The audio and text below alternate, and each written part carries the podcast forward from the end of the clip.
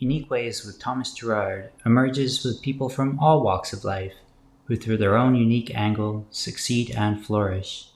Enjoy the ride and welcome to Unique Ways, an audio podcast. Hey, hey, everyone. Welcome to Unique Ways with Thomas Gerard, an audio podcast. Um, today's guest, in many ways, needs no introduction, but I will introduce him briefly. He's the past president and vice chancellor of Emily Carr University of Art and Design. In 2013, he received the Order of Canada distinction. And in 2015, he received the Order of British Columbia. He also has a French distinction, which I don't know how to pronounce, but from what I understand means the Order of France. And that was in 2010. Please join me in celebrating and welcoming Ron Burnett. Welcome, Ron. Hi, Thomas. Nice, uh, nice to be here. Um, so, just a bit more information on myself. I've published uh, quite a number of books. Uh, one book, uh, which is the title of which is Explorations in Film Theory, is a compilation of uh, essays from a journal I founded and edited in the 1970s and 80s. Uh, the title of which is CineTracts, was CineTracts. And uh, CineTracts was one of the first journals in cultural and film studies in, uh, in Canadian history, actually. Uh, there were only a couple of other examples uh, in the 50s uh, and 60s. Uh, and it was a very important journal, and it was published in, by Indiana University Press, the United States. The book itself, the journal that we publish here in Canada. And then I have another book, Cultures of Vision, uh, which is about uh, the advent of the digital age in the context of uh, the study of linguistics and language and how images actually communicate. And the third book is How Images Think, which is very, very much an extension of the second one, which examines uh, the role of images in contemporary uh, society. and I spent 22 years as president of Emily Carr, and I'm still working at Emily Carr at the moment as a, a, a, director of a center and doing a lot of I'm writing two books uh, right now and uh, finished one and in two thirds of the way through the other. Um, so my work uh, in this field of uh, film, film language, uh, new digital technologies, teaching, learning has not stopped. Great.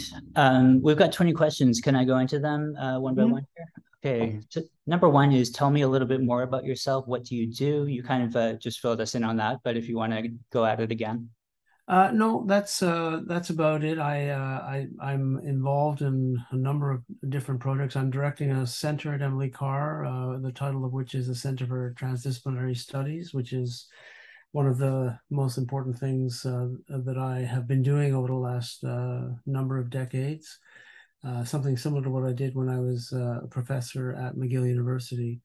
Um, but beyond what I just said, no, that's a fair bit. I um, I have how images think. That's a that's a great book. I, I really cherish that one. Um, number two, what's a key piece of knowledge that makes you different? Well, I, I think uh, the the fact that I'm actually an immigrant uh, to Canada and uh, came from a family that was uh, profoundly affected by the Second World War and the Holocaust, uh, and had to, as a consequence of being a migrant, uh, really adjust very profoundly to the shift to Canadian culture, and uh, particularly because I, I was I grew up in Montreal and uh, learned French and speak it very well. Um, so the, the it it, cha- it changes you when you're uh, an immigrant to a, a, country. It makes you very different as a person and alters your perspective on history, on your own work, and how you live and what you do and what you can contribute and what you should contribute. it's a profoundly different experience from someone that was born into a community and develops relationships with people through that experience. Uh, I have always been, to some extent, an outsider uh, because of it, and uh, some of that has been good, some of it's been challenging, um, but I've always had to learn a lot more than many of the people who are not immigrants about actually where I live and and why I'm living in the places that I've uh, I have lived. So that's a rather different I mean, there are a lot of people that are immigrants, but it's a rather different characteristic of of my background. you know you've kind of succeeded in in every metric. I think as we go through the questions, um, that'll that'll kind of become even more evident. Um, number three, why this of all things? Why do you do what you do? You know, that's a very good question. I write, uh, uh, I write a lot. Uh, I, I'm, I, I've been doing that. Well, English wasn't my maternal language, uh, and so I had to learn English and I had to learn French. Uh, and I think because of that learning, I developed a deeper sense uh, a much more profound sense of the importance of language, not only in everyday life uh, in the way we talk and the way we talk to each other, but in uh, in the actual ways in which we think to ourselves about ourselves and about what we're doing and why. And so uh, the the language is so important to me that I feel almost impelled on a daily basis to write something. So I write. Uh, I, I, mean, I would say that in my archives there are not tens of thousands, but hundreds of thousands of pages of material that I have written, of which I select a very small amount mm-hmm. when I'm working towards the publication of a book or an article. Um, but I uh, I think that the uh, that is a very much a product of my background, but it's also uh, a product of uh, another aspect of who I am, which is I'm a, a, communicator. I am interested in the people I speak to, and I'm interested in hearing what they have to think about what not only what I say, but for themselves what they feel. Um, and so that brings me into the linguistic space constantly. I'm also very uh, I shot you know hundreds of experimental films and uh, uh, been working with experimental films since I was a teenager.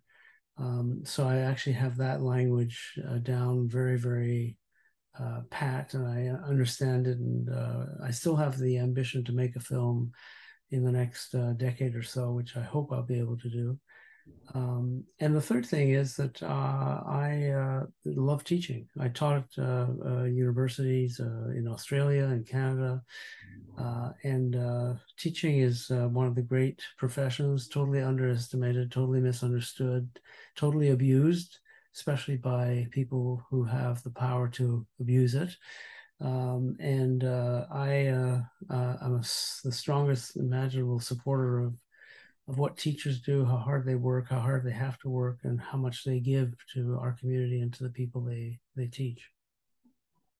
That's great. A lot of topics to talk about there. Um, you know, book writing will be something that will connect with a lot of our audience. I think at mm-hmm. the end, you've got to tell us uh, the best place to get your books. Um, number four, what does your future look like? Well, uh, it, uh, at the moment, uh, given the uh, kind of work that I'm doing and the amount of time I'm spending on these books, uh, I'm trying. the The first book I've completed in this particular phase of my life is a novel, and it's a story. It's the title of which is The Lost Painter. Uh, it's a story of a of a painter who has to uh, leave Vienna in the 1930s. Uh, his experiences uh, as uh, uh, in, a, in, a, in effect a sort of lost soul.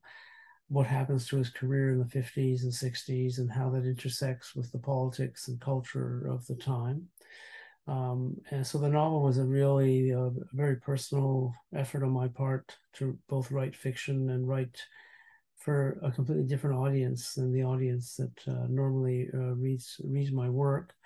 Um, so that part of it is it, it's it's a very very I mean novels are very different from academic writing. I mean it's it's a very very tough tough uh, uh, type of work because um, you have to you have to really think carefully about who the reader is and what the reader is feeling and and thinking about when they're reading. So you're involved in a a dialogue with this imaginary reader, and you, there are many authors who say, "Well, I just write for myself," but I think ultimately what they're saying is that they write for themselves to some extent, but they're always conscious of the fact that they're writing for someone else as well and uh, and that uh, changes the nature of the language you use. In academic writing, you can get away with more obscurity than you could ever in a novel. Uh, and uh, I try in my second book, which is the title of which is a biography of learning. I try there to to bring the language right into the public space. I want the book, uh, which will which I think will be published by MIT, uh, I want the book to be one that is read across uh, different groups of people, from teachers to students uh, to researchers to pol- policy people as well. And I'm hoping that it, it, it, articulates an argument about the importance of learning uh, in in such a way that it actually will motivate some uh, thinking about policy, because the policy surrounding learning and education, both in Canada and the United States and in Europe, uh, the, the, the, government approach to learning and education is very, very impoverished and highly unintellectual. In fact, it's anti-intellectual. So, in that in that respects, in that respect, uh, the the future looks rather interesting. We'll see where it takes me. It's a great answer. Um, we had Dr. Garnet Hertz on a previous episode, mm-hmm. who also has a book coming out through MIT Press. Um, mm-hmm maybe we can encourage people to get both of those. Mm-hmm. Um, number five, and this one's a bit unique to this podcast. It's let's talk about location. How does the notion of place play into what you do? Very significantly. Um, so, uh, you know, coming out of an immigrant family, uh, living in Montreal was the first indication uh, of the importance of place because eh, when you live in Montreal, uh, as uh, as a particularly as a teenager, and uh, you you live in a very deeply culturally divided but culturally fascinating environment, and so you have to you have to understand not only the geography but the mental geo- mental geography of the place you're in. I would say the same applies to living in Vancouver, although it's a, of, a, of a different type of quality uh, than it was in Montreal and uh, we we lived in Australia for a number of years, where I also taught at university in Melbourne, and uh, that that became a, a, real highlight of what became a way of thinking about space and time in a, in a, and geography in a way that I'd never actually thought about. Because in Australia, Australia is unique. Uh, I I managed because of my job to travel basically to every part of it. And uh, it's not only the extraordinary landscape, which is one of the most extraordinary in the world, but it's also the indigenous people and and how they've translated their knowledge into something that uh, for a long time I couldn't understand. And finally, after uh, some lengthy work on my part, I met one of the most extraordinary artists in, in the history of Aboriginal and Indigenous art in Australia who actually got a OBE from the Queen. And uh, from him, I learned uh, very specific things about the nature of location, of what it means to be in a particular space and time, in part of a geography that you otherwise would never experience unless you were in, in the center of it. So uh, the notion of place is fundamental to everything I do. Uh, the the the campus that uh, uh I, I, built for Emily Carr the, new campus uh, is in fact uh, entirely defined by an, a geographical notion of recentering the city of Vancouver away from its conventional points of contact and opening up areas uh, of the city to the east of Main that have been treated abysmally by, by policymakers at the city level, but equally by uh, provincial governments uh, the east side uh, uh, of the city has been has few parks, few green spaces, few interesting architectural uh, designs, very few public environments for people. In fact, the original design of the campus, which we can talk about a bit later on, the original design of the campus had many more public uh, squares than than ended up because of costs and finances. So place is extremely important. I mean, location very important. That's great. You know, I'm thinking back to this one Christmas. It would have been the first Christmas that that campus was up and accessible. And I woke up that Christmas and asked myself how I want to spend it, and uh, ended up wandering around the campus. No one was there, and it was mm-hmm. uh, such a magical time. Um, yep. Number six, if you had to start from scratch, what advice would you give your former younger self? Ah, that's a very good question. Well, there's no one answer I can give to that. But if I if I actually were to focus um, on on trying to answer it uh, in a substantive way, I'd have to say uh, that I that I probably would want to have spent more time uh, developing the relationship that I have with writing and with creativity. Uh, and give myself, I, I didn't give myself enough time to do some of the projects I really wanted to do so that um, if I were to talk to my former self, I would say, don't waste your time on this and this uh, uh, project. Uh, get get uh, get that core of uh, writing that you want to get done. Get it done now. Do it now. Like for example, in terms of fiction, I've always written fiction since I was a, a kid, and uh, I, I, just let it lie fallow, especially when I came to Emily Carr, and and the institution required so much rejigging and redevelopment and rethinking as an educational institution uh, that I, I, I put that to the side. So I would tell my former self, start from scratch and right away get into into into what I do love, which is fiction. That's really inspiring for me. Um, you know, I'm really excited to read some of your fiction. Um, mm-hmm. I like to write creative nonfiction, but uh, sometimes I mess up the details, and I think it becomes mm-hmm. fiction.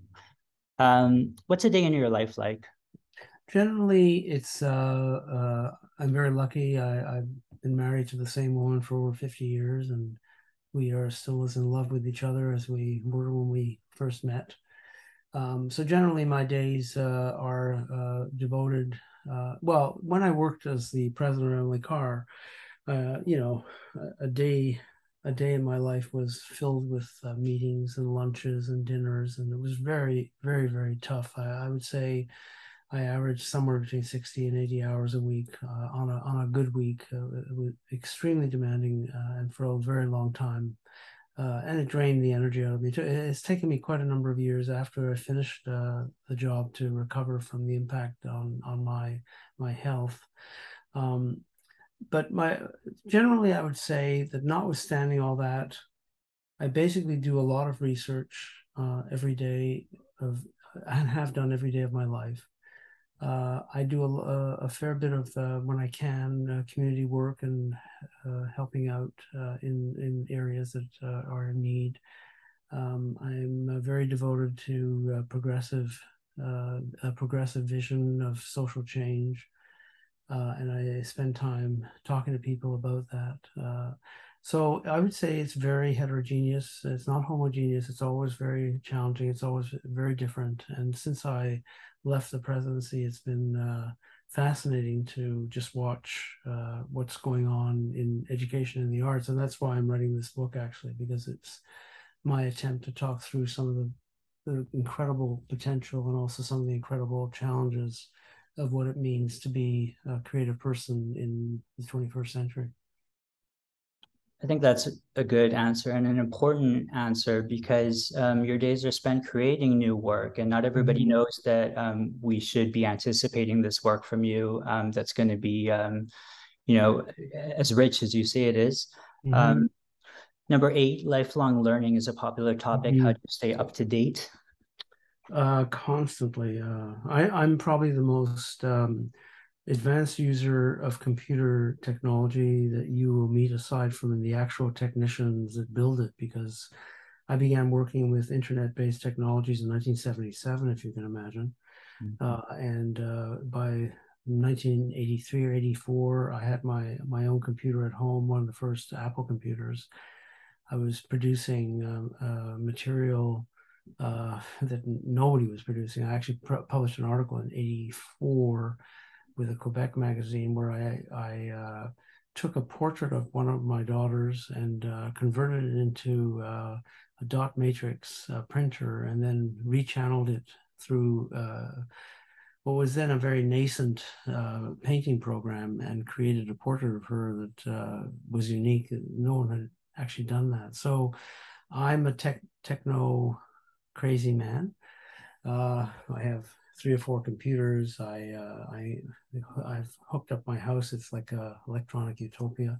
So I, I actually um, uh, continuously learn uh, and stay up to date with uh, new technologies. I'm fascinated by, you know, even about. Uh, I mean, I'm very. I, I did some science work when I was in university, and I'm fascinated with fusion technologies, with uh, astronomy, with uh, biology, with uh, viral issues around viruses, especially given what happened with COVID. And uh, and I stay up to date with all these things, so I'm continuously on a research bent. But from a practical point of view, uh, I'm kind of building funny things with technologies as well. I love doing that. So I have way too many cameras that I've accumulated over the years, uh, including I still have, I used to shoot uh, videotape uh, with the early videotape before it was actually, it was, I mean, the machine was called the Portapak and uh, it came out in the late 60s. And I still actually have a Portapak from that period when I was very young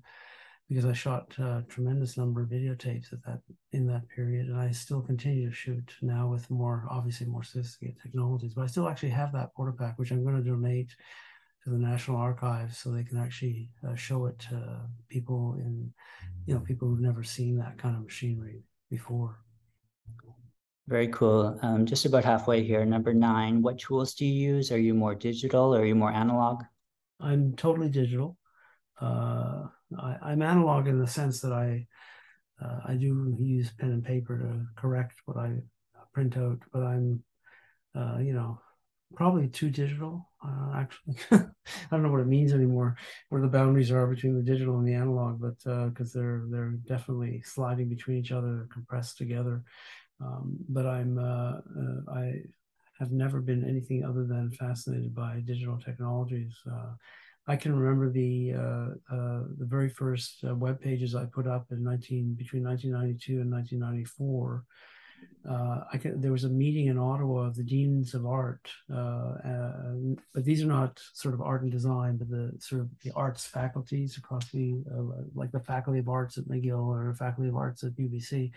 So these were the deans meeting in Toronto, and one of their afternoon workshops uh, was what do we do with Burnett's website? Because it was one of the first academic websites in the country, and and all I had done was uh, I taught myself HTML and I uh, put up images and links to articles and stuff I'd written and stuff other people had written, and uh, they saw it as a potential threat to the to what universities were accustomed to doing. Of course, that changed with time um, but it was a very uh, interesting example of, of that kind of uh, fascination I have uh, with the with the with the digital technology. So I'm not a digital nomad. I'm a digi- digitized human. That's awesome. I started with the internet when I was 15, and uh, that was probably pretty late. um, some people argue about the relevance of this question, but number 10 is how do you deal with work life balance? Um, I think uh, every, uh, I think in all our lives, every day is simply uh, a continuum. If you create too many distinctions between what you do and where you do it, you don't recognize that they're intermingling with each other your attitudes, your viewpoints, your relationships, your friendships, um, so for me, it's a continuum uh, between what I do and think about and how I work and what I work at.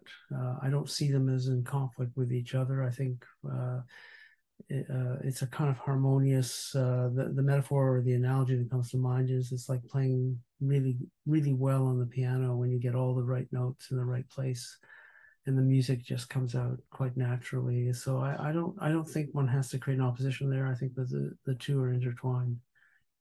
Great, I love it. Number eleven. If you weren't doing what you do now, what would you be doing? I'd be doing what I'm doing now. Mm-hmm. I don't think I don't think I. Well, you know what? Uh, I mean, one of my uh, greatest uh, desires and urges was actually uh, to study astronomy and uh, physics. And I did do that for the first uh, few years in the undergraduate, uh, as an undergraduate at McGill. So if I were to, if I, if I weren't doing what I'm doing now, I'd probably be a physicist. Very cool. Number 12 is what do you not like to do in terms of career, for example? I don't like to engage in meetings and with people who have not thought carefully about who they are and why they're saying what they're saying. I think uh, I've attended hundreds of meetings where the disin- disingenuousness of the participants, not all, but many, has always alarmed me because I, I feel that one of the most important things one has to do in life is be as honest as possible, as fair as possible, as compromising as possible, um, but never uh, to assume that, that you yourself know exactly why you're saying what you're saying or even fully understand exactly what you're saying. I mean, the analogy that comes to mind there is when I uh, when I when I teach, I usually start off the very first class and say, and I'm quite honest about it. I say I actually don't know exactly what we should be doing together, because if if I if I already know what we're going to be doing together, um, then you won't discover what you might want to do with me. Uh, and learning to me is a discovery uh, process where you continuously in, reinitialize yourself in computer terms to discover new things. Um, so uh, I don't like a context where that free flowing ability to discover new things together is hindered by a lack of honesty or a lack or a more or in some cases some people come to meetings with a very strategic intent and you know that intent overwhelms their capacity to read the room and, and understand the communication process that reminds me of our last episode with Yasmin Hufar, who's a third year industrial design student at Emily Carr, and she requested that we run the episode more conversationally. Um, and we removed the numbers from the questions and kind of had a lot mm-hmm. long conversation. Mm-hmm. It was nice. Mm-hmm. mm-hmm. Um, but number 13, your favorite word, quote, or sentence? So number 13 is what's your favorite word, quote, or sentence? What's yes. word, quote, or sentence? You know, that's a very interesting one. I don't actually distinguish. I don't think that way. uh, I, I love words and sentences so much uh, that I actually don't uh, approach. But I will actually get something here. Hang on a sec. Okay. Um, I will actually read you something that comes close to answering that question, but from a very different uh, perspective. Uh, I'm trying. I want to make sure it's not too long. Um, they are playing a game. They are playing it, not playing a game. If I show them I see they are, I shall break the rules and they will punish me. I must play their game of not seeing I see the game. That to me uh, says something about language. So uh, that's uh, Ronald Laing, a very famous um, uh, psychologist and psychoanalyst in the 1970s, uh, a man who uh, had a very profound impact on my thinking. Uh, I'll give you another example of his approach that is rather, I can't read the whole thing because they're all they're very, very long, but these are, this is the way he deals with um, the complexity of human relationships and human understanding. I'm just looking for it. Where is it? Hmm. Jill thinks Jack is mean and greedy. Jack th- thinks Jill is mean and greedy. The more Jill feels that Jack is mean, the more greedy Jack feels Jill to be. The more Jill feels Jack is greedy, the more mean Jack feels Jill to be. The more greedy Jack feels Jill to be, the more mean Jill feels Jack to be, and so on and so on. He goes on and on. And uh, so, what he's actually dealing with is the extraordinary ambiguity and uh, complexity of language and how little we understand of when we actually use our sentences, when we speak, uh, how little we understand of the contradictions that we're actually producing through that speech. That's really great. You know, two episodes ago, we had Scott Mallory Jr. on the show, and he has a great YouTube piece up um, that really speaks to to what you just read there. Um, you know, the kind of uh, kind of reverberation of, of ideas. Mm-hmm. Great. Um, Fourteen. What's your least favorite word, code, or sentence? Uh, cliches. Any cliche. You know, the cliches politicians use the the cliches that circulate on on uh, on TV. Uh, I don't have a specific sentence to quote from, but they're everywhere, and uh, I'm I, especially the uh, the cliches politicians use. I, when I was in meetings with uh, different deputy ministers and ministers and so on, they they you know they always say things like, "Well, Emily Carr has to be an institution that produces people who are going to go out into the workplace and do." productive things. And I said, well, that's a cliche because, uh, you know, it doesn't work that way. People learn and discover, and as they learn more, they discover about what it is they want to do and be. It, it's just not as linear. And I'm fond of uh, this story where I was actually uh, at a meeting of government and they were hammering away. I was there myself, and they were hammering away at me, saying, you know, uh, graduates from Emily Carr are basically don't contribute anything to the economy. And I said that's not true. Uh, and they went on and on. And then I said, uh, I said, stop. I said, how many of you actually knew precisely what you were going to become when you graduated from university? And in fact, by the way, how many of you said when you graduated, I'm going to become a bureaucrat in government? And there was this moment of silence. And I said, So how many? And they said, Nothing. None of them had ever thought they would become what they had said they would become, uh, which is a, a, bureaucrat in government. They'd never, they didn't train for that. So I just turned it all around on back on them. so my least favorite word, actually, my least favorite phrase is get educated so you get a job that fits with what you were educated to do. And uh, you know that's cool if you want to do it but it's not something somebody else should impose on you if you don't want to. In our last episode yasmin said something very similar. Your your ideas must be still resonating in that way. Um, number 15 if you had to pick one word to describe yourself what would what would it be? What would you choose? Mm. sensuous That's a um, surprise, um, right? it's good. It's good. Um, 16, what keeps you up at night? Oh, God.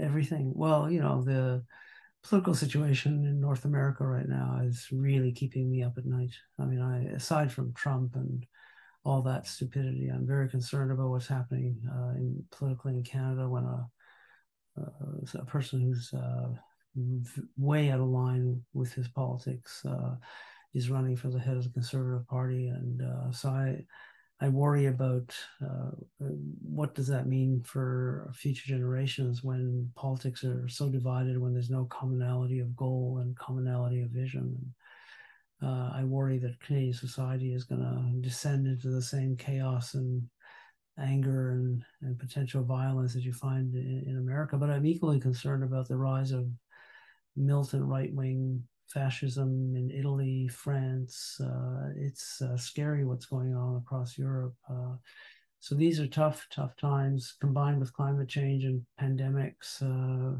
one could one could say that we are living in the middle of some sort of apocalyptic period.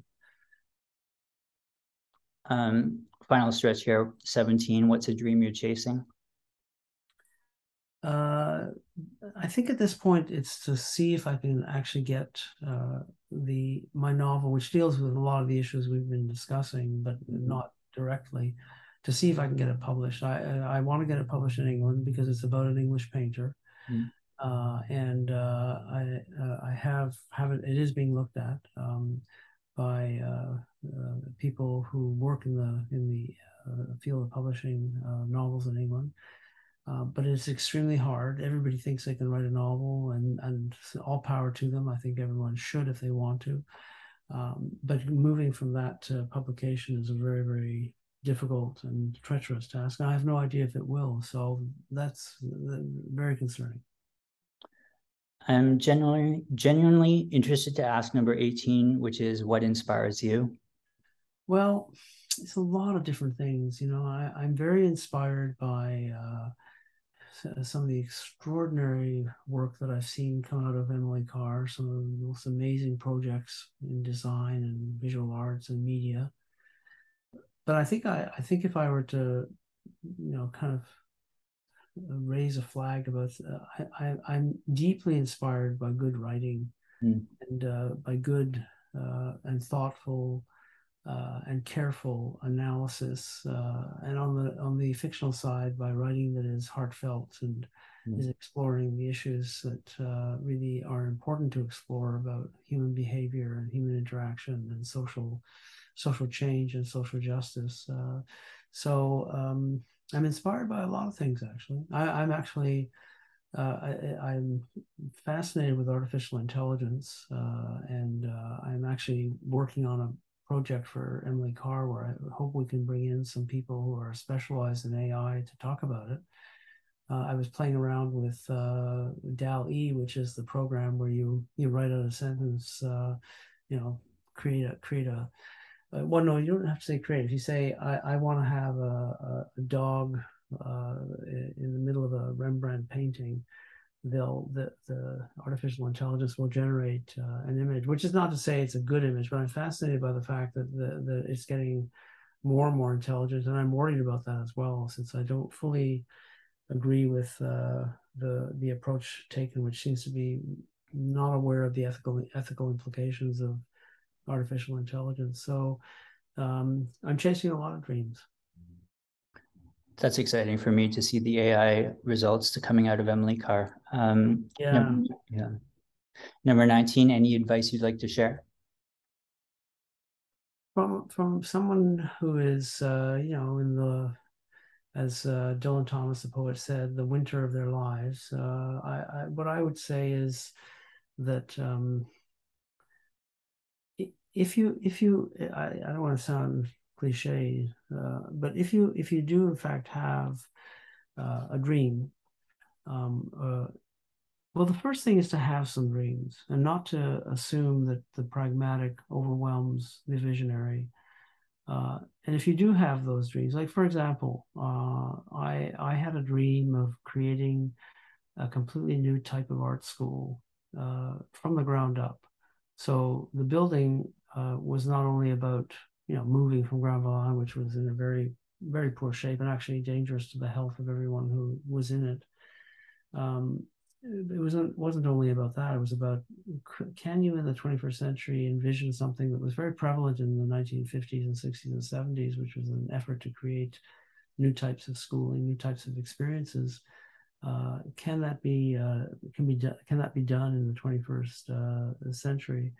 and um, you know that uh, it means that you have to from a uh, from a, a, point of view of your own life really chase that dream. Uh, and it sounds cliched but it's true. And if you don't actually give yourself that freedom you'll never know if you would have actually accomplished more than you uh, had anticipated. And so chase the dream fail and fail again. But if you do succeed the the depth of satisfaction will be greater than anything you've ever experienced Wow, that's good.